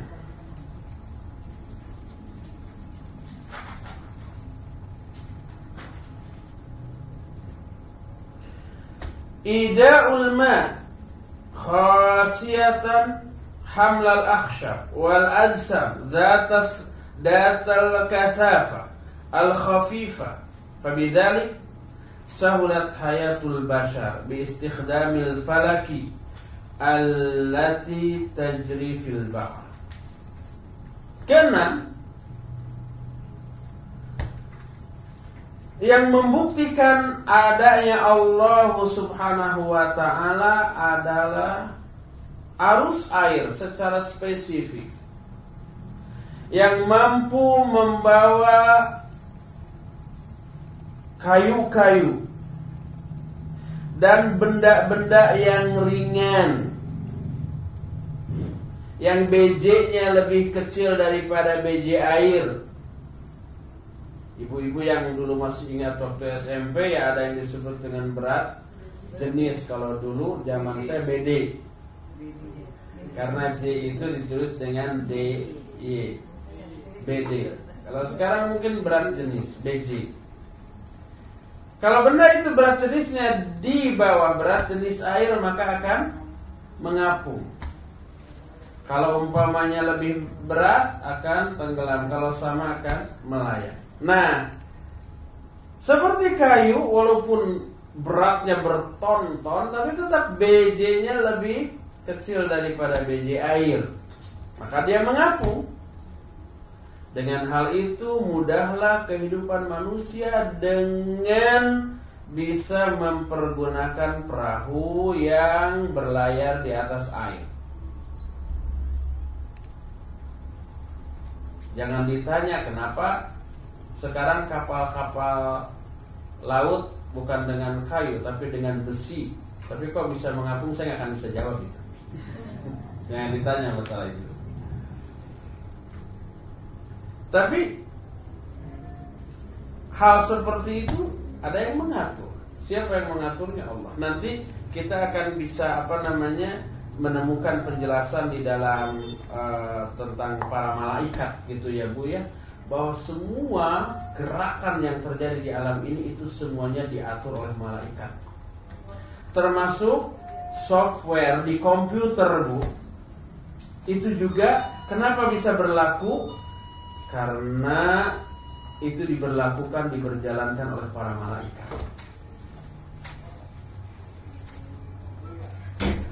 Ketujuh, Iqdarul insan ala kathiri minal umur wa taskhirul kainati lahu hatta anna al-ba'ir al-khadma la yaquduhu saghir Alasan ketujuh. Kemampuan manusia dalam banyak hal. Dan kemampuan mereka untuk menundukkan alam. Sampai-sampai Unta yang besar itu bisa menurut kepada seorang anak kecil. Dituntun aja si talinya. Ke mana aja walaupun dibawa ke jagal mau disembeli nurut. Itu unta besar. Kebo juga. Badannya kayak gede begitu. Dituntun oleh anak kecil nurut. Walaupun dituntunnya kejaga mau disembelih nurut aja. Apalagi sekarang bukan sekedar binatang yang seukuran kecil itulah gajah, unta itu masih dianggap kecil. Ini ada yang jauh lebih besar seperti pesawat, seperti umpamanya kapal laut jauh lebih besar dengan bobot ribuan ton, tapi mampu dikendalikan oleh manusia yang kecil. Siapa yang memberi kemampuan kepada manusia untuk berbuat seperti itu? Allah. Inilah yang ketujuh. Kedelapan. Tashiru riyahi taratan lirrahmah wa taratan lil. Kedelapan di berhembusan angin. Kadang angin itu berhembus sebagai rahmat, kadang sebagai azab. Kalau berhembusnya sepoi-sepoi gitu, nah, itu rahmat enak, bikin adem kepada kita. Tapi begitu sudah jadi azab seperti tornado, kita nggak ada ya tornado. Atau angin topan, atau angin puting beliung, angin puyuh, itu baru jadi azab. Siapa yang mengatur? Allah Subhanahu wa taala. Kalau umpamanya kita lihat di berita tentang angin tornado yang bisa menerbangkan rumah atau truk segala macam benda-benda berat terbang semuanya. Si angin itu berakar di bumi dan menyambung sampai ke mana? Ke awan. Kelihatan sekali. Maka itu bukan terjadi dengan sendirinya itu bukan gejala alam, tapi itu adalah azab dari Allah Subhanahu wa taala. Kesembilan, berbeda-bedanya bahasa manusia dan warna serta bentuk tubuh manusia. Berbeda-bedanya bahasa manusia, warna kulit manusia, bentuk tubuh manusia, ada yang gemuk, ada yang kurus, ada yang kekar, ada yang ceking gitu ya. Padahal organ yang dimilikinya sama. Memiliki dua mata, dua alis, satu hidung, dua pipi, dan yang lain-lainnya. Seluruhnya sama. Tapi walaupun organnya seluruhnya sama, tetapi bentuknya, warnanya, rupanya, aksennya, gaya bicaranya seluruhnya berbeda, tidak sama. Siapa yang membedakan? Itu adalah Allah Subhanahu wa taala.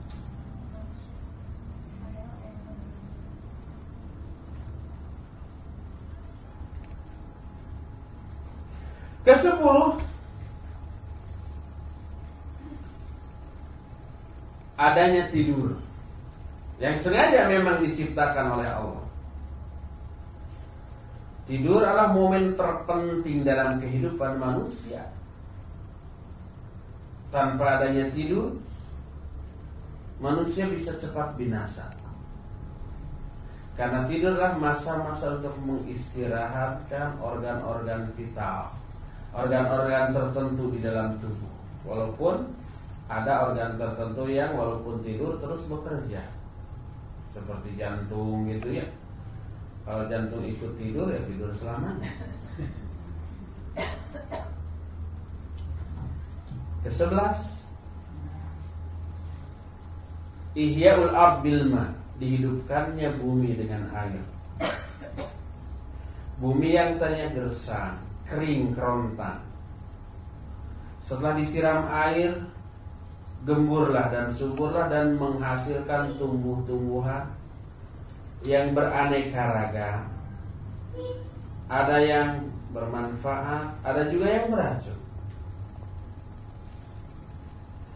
Seluruh makhluk yang hidup di muka bumi memanfaatkan air yang sama tersebut berasal dari air hujan tadi.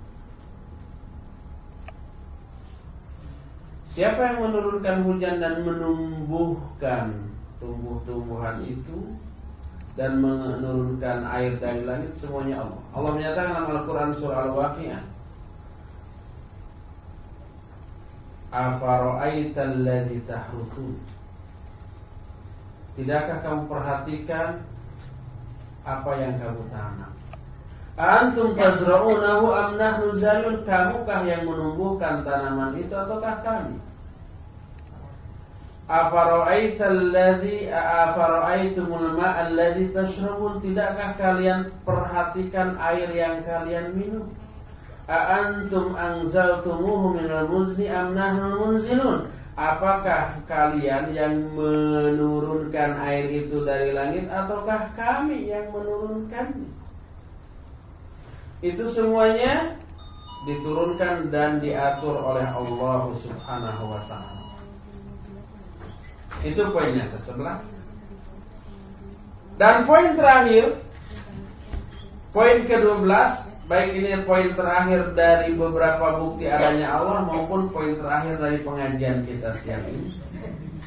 Nah ini poin terakhir yang menyenangkan. Adalah adanya fitrah yang sudah kita jelaskan kemarin.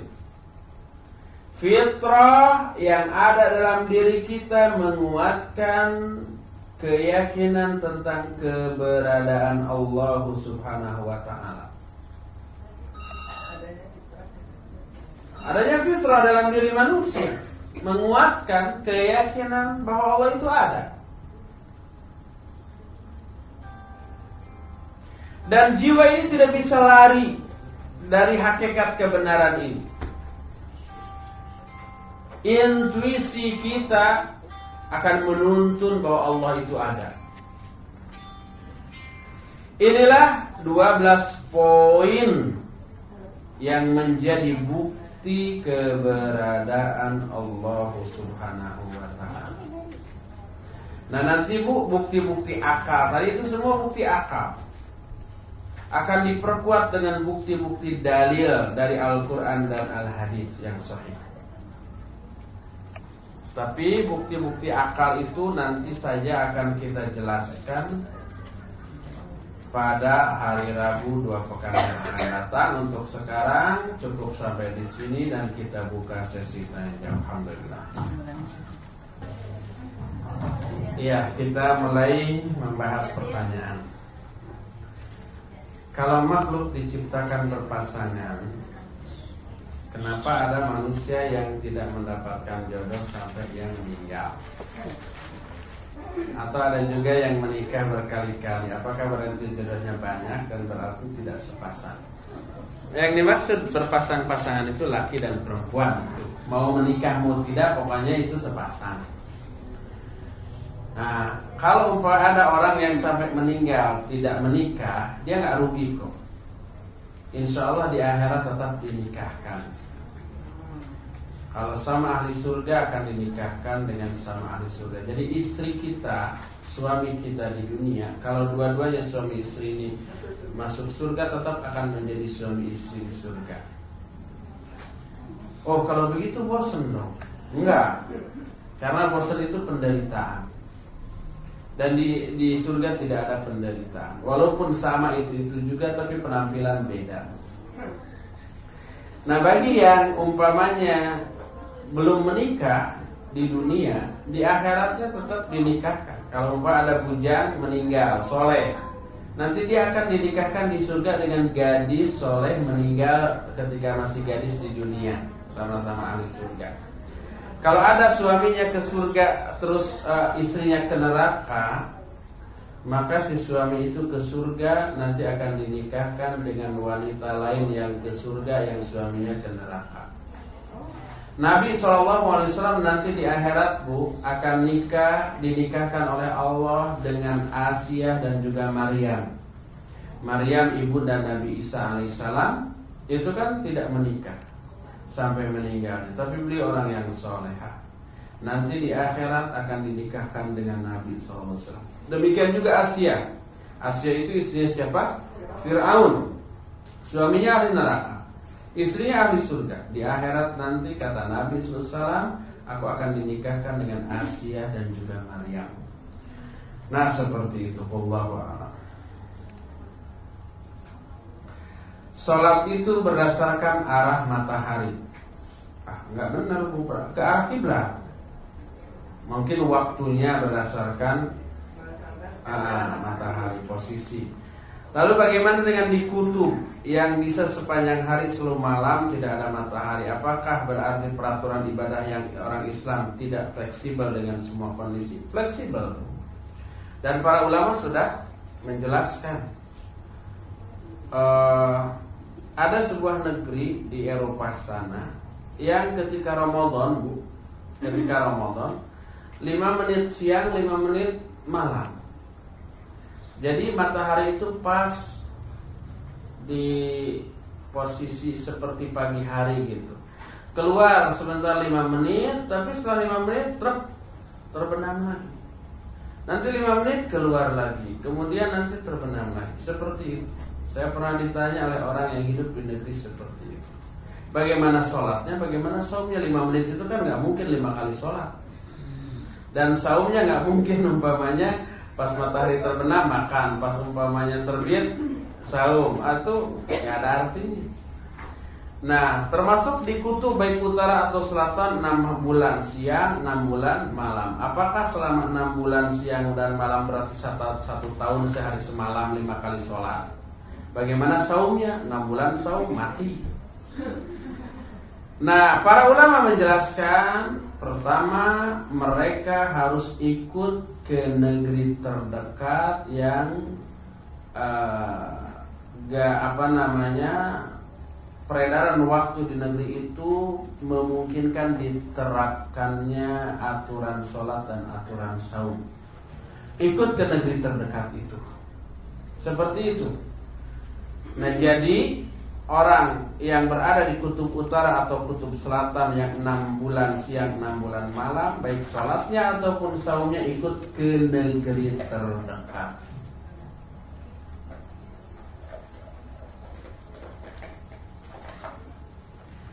Bolehkah seseorang bersyukur atas maksiat yang dilakukannya? Loh, karena masih banyak orang lain yang lebih parah maksiatnya. Nggak boleh.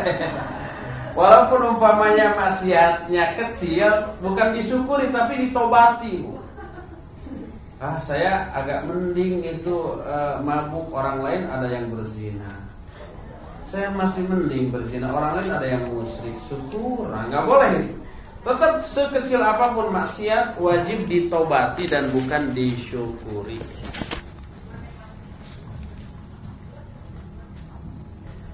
Adakah sholat tasbih? Ada. Cuma para ulama ikhtilaf. Syekhul Islam Ibn Taimiyah termasuk Syekh Al-Utsaimin membid'ahkan dan menyatakan hadisnya itu la aslalahu, tidak ada asal. Tapi Syekh Muhammad Nasir Al-Albani rahimahullah menyatakan ada karena hadisnya ada dan hadisnya itu hasan.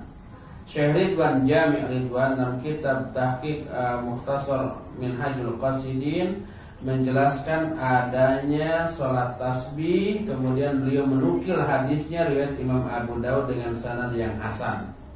Jadi ikhtilaf di kalangan para ulama. Syekh Al-Albani menyatakan itu ada dan sunnah karena hadisnya hasan ada yang lain menyatakan itu baik. Allah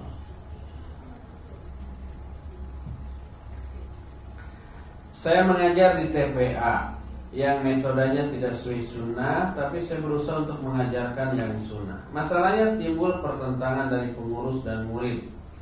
Saya juga jadi bingung, bagaimana sebaiknya sikap saya yang saya ambil. Apakah jika berhenti lebih maslahat untuk semua? uh, pertimbangkan lihat kalau berhenti apa maslahat apa madaratnya kalau tidak apa maslahatnya apa madaratnya lalu ambil mana yang madaratnya terkecil dan maslahatnya terbesar kalau di saya sendiri lebih baik ya kita dirikan TKA TPA sendiri dengan kurikulum sendiri. Seperti saya di sana bikin TKA TPA sendiri secara organisasi menginduk kepada organisasi tertentu tetapi kurikulum semuanya kita yang bikin, metode kita yang bikin.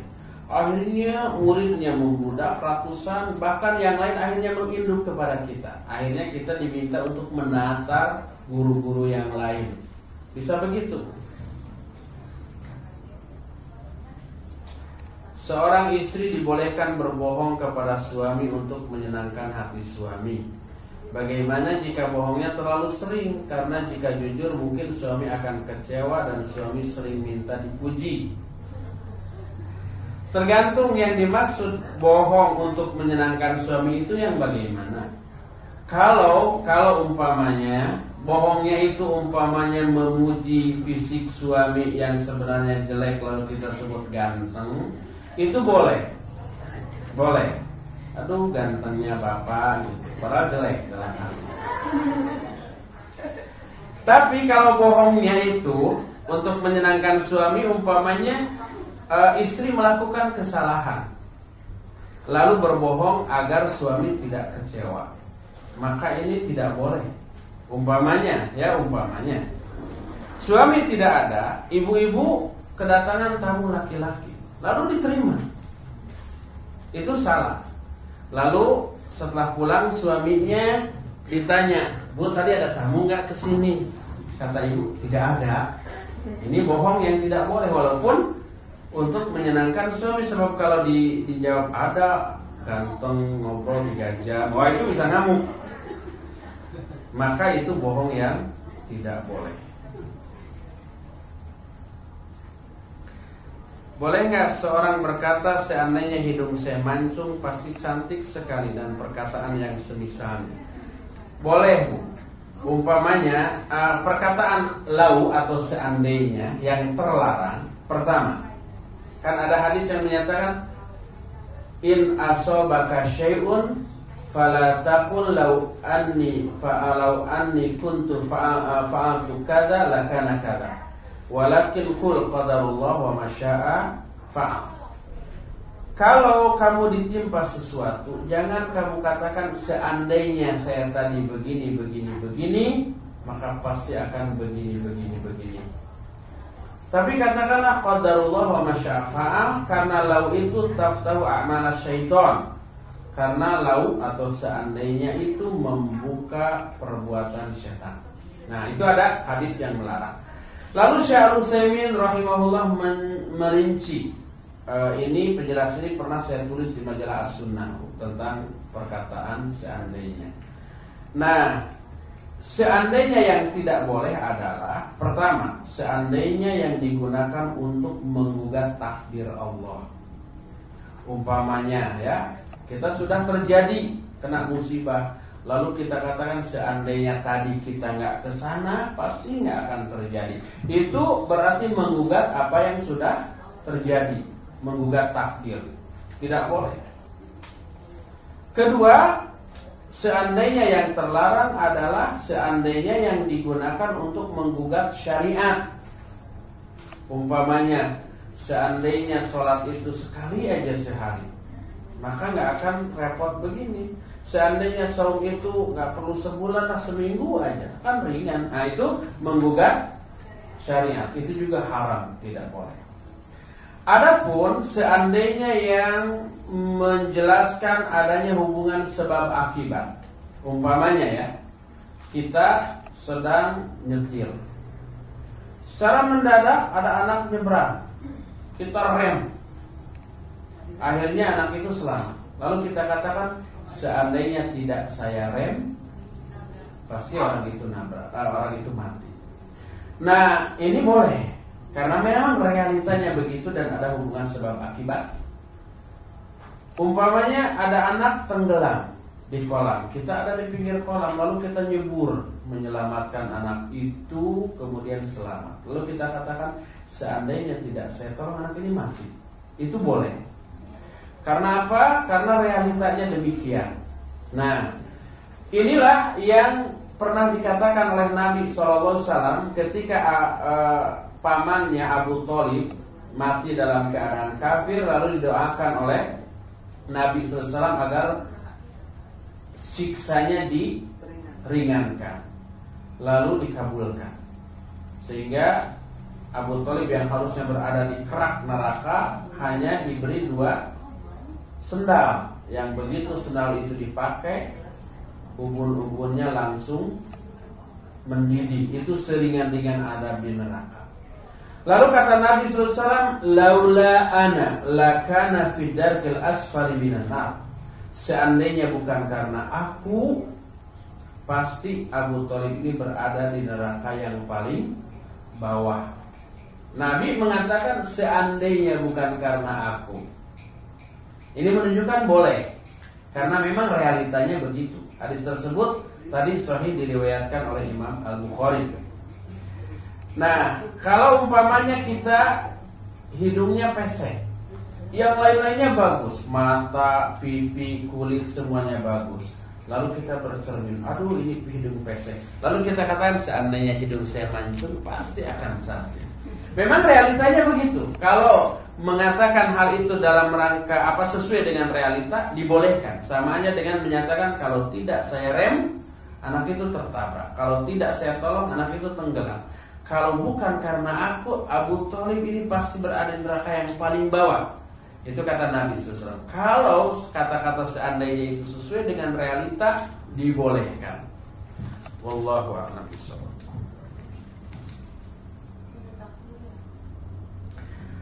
Apakah baik wanita yang belum menikah bekerja di kantor, di mana wanita dan laki-laki digabung menjadi satu ruangan, dan pembayaran gaji lewat bank konvensional. Dan sementara jika kita tidak bekerja, orang tua marah karena beranggapan untuk apa sudah disekolahkan tinggi-tinggi. E, bekerjanya baik, boleh nggak apa-apa, gaji dibayarkan lewat bank konvensional juga tidak apa-apa. Yang apa-apa satu poin aja di sini yaitu dicampur laki dan perempuan di satu ruangan. Itu yang harus kita hindarkan, gitu ya. Gimana caranya itu menyangkut teknis Pokoknya semaksimal yang bisa ya Dihindarkan aja hal itu bisa umpamanya e, Minta ruangan sendiri ke bos gitu Yang tidak ada ikhtilat Atau gimana aja lah caranya Hukum asal ibadah adalah haram Apakah ada dalilnya? Iya itu ada kaidah al aslu fil ibadati at tahrim illa maqama dalilun ala amri. Pada asalnya ibadah itu haram kecuali kalau ada dalil yang me memerintahkannya. Baru jadi wajib atau sunnah. Itu semuanya diambil dari ayat-ayat dan hadis-hadis yang sahih.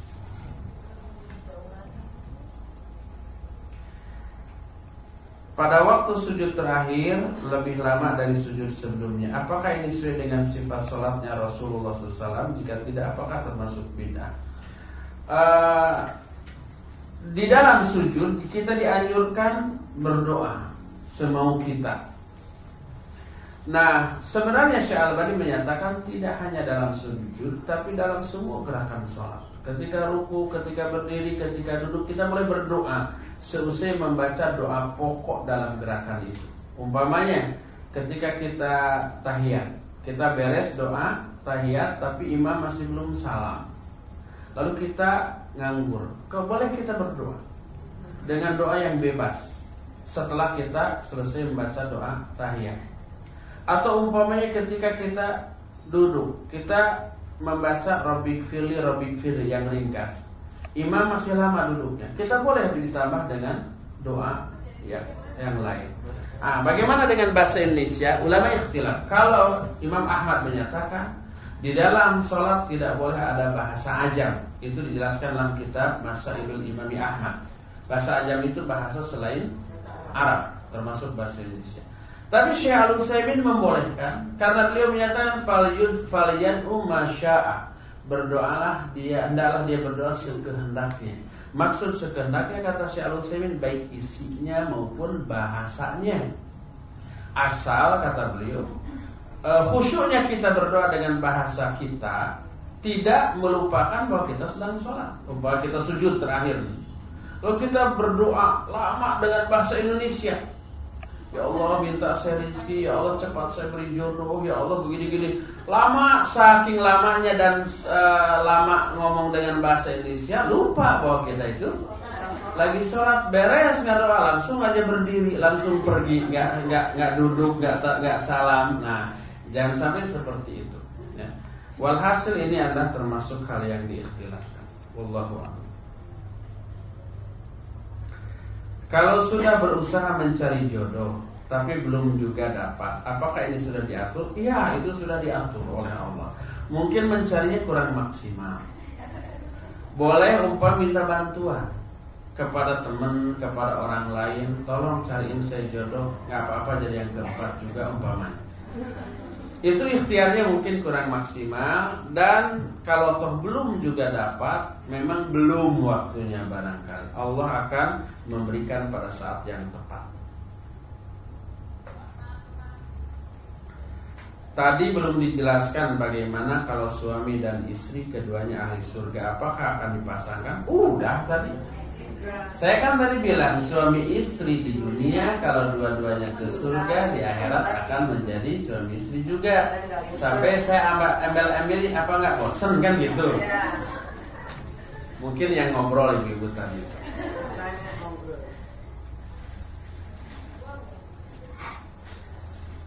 Kadang suami saya suami mengajak jima ketika sedang haid.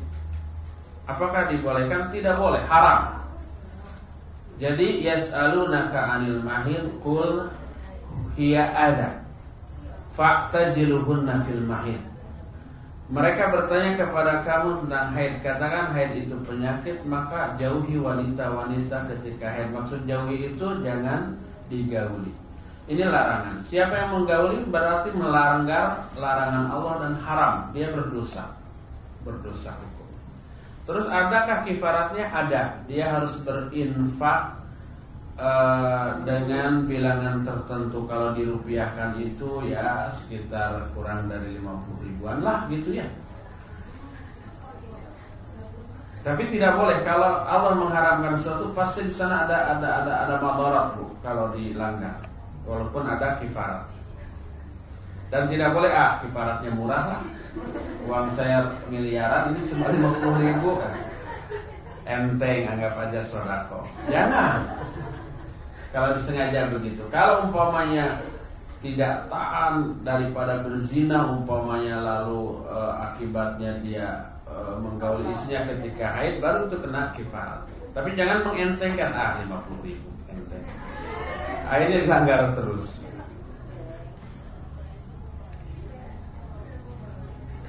Bagaimana hukum gambar atau foto di dalam rumah yang ada di label-label barang?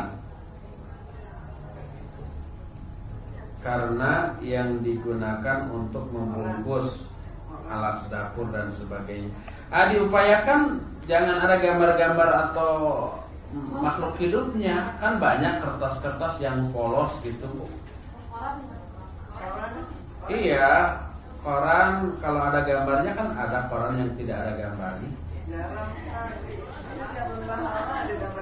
Ah banyak, banyak umpamanya e, berita atau iklan, iklan atau tulisan ilmiah gitu ya, itu nggak ada gambarnya biasa. Jangan. Pakai yang polos saja.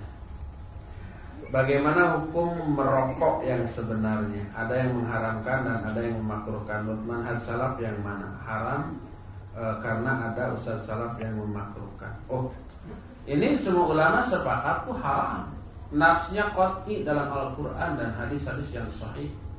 Di antara ayat Al-Quran adalah pertama bahwa para nabi, para rasul diutus dengan membawa misi yuharrimuna alaihimul khaba'is wa yuhallinu yuhilluna lahum thayyibat wa yuharrimuna alaihimul khaba'is. Para nabi misinya adalah menghalalkan yang thayyibat dan mengharamkan yang khaba'is. Apa khaba'is? Imam Ibnu Katsir menyatakan kullu madhara fil badan. Semua yang madarat ke badan itu khaba'is. Semua yang khaba'is haram, seperti minuman keras. Termasuk rokok, apakah khaba'is? Apakah madarat? Apa manfaat? Jelas dokter semua sepakat itu madarat sampai pemerintah juga mewajibkan dalam setiap iklan rokok atau bungkus rokok mencantumkan tulisan merokok dapat menyebabkan kanker, jantung gitu ya, e, apa kerusakan janin dan seterusnya gitu. Itu semuanya sepakat. Itu mabar dan itu khabaith. Semua yang khabaith haram. Ini yang pertama. Yang kedua, tabdir, mubazir.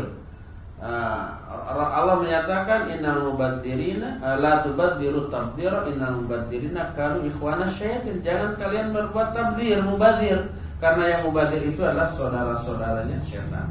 Jadi sudah sepakat seluruh ulama. Kalau kesepakatan ulama lalu dilawan oleh seorang pendapat ustaz, maka ustaz itu jangan didengar omongannya. Kita berpegang kepada apa yang dijelaskan oleh para ulama berdasarkan dalil-dalil yang kuat.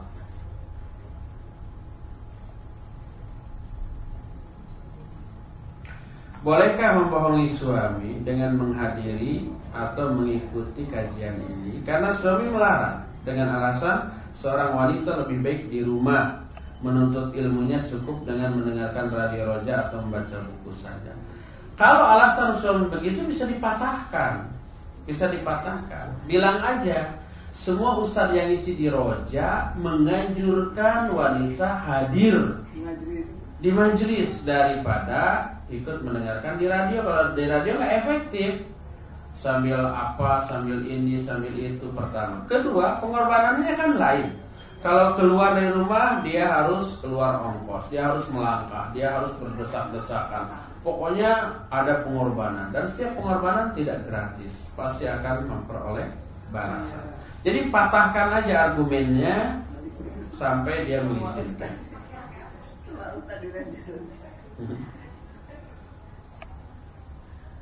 Boleh nggak kita belajar dari TK TPA Ustadz yang sudah berjalan? Dan boleh nggak kita menyontek kurikulumnya? Kalau mau tanya-tanya info seputar TPA ke mana kita mau bertanya. Boleh nggak kita belajar dari TK TPA Ustadz yang sudah berjalan? Ustadz mana? Oh boleh boleh boleh. Belajar boleh. Nanti di, di Nurul Iman di Kebon Jeruk juga mau diterapkan dan mau dikirim kurikulum dan pedomannya insya Allah. Nanti tentu saja akan ada penataran bagi calon pengurus dan calon pengajar. Ya, habis sudah pertanyaan dan juga habis waktu yang kita miliki. Sampai di sini saja dulu. Subhanakallah wa bihamdik. Asyhadu an la ilaha illa anta astaghfiruka wa atubu ilaik. Assalamualaikum warahmatullahi wabarakatuh. Ustaz mau nanya yang gambar tadi Ustaz kan kalau anak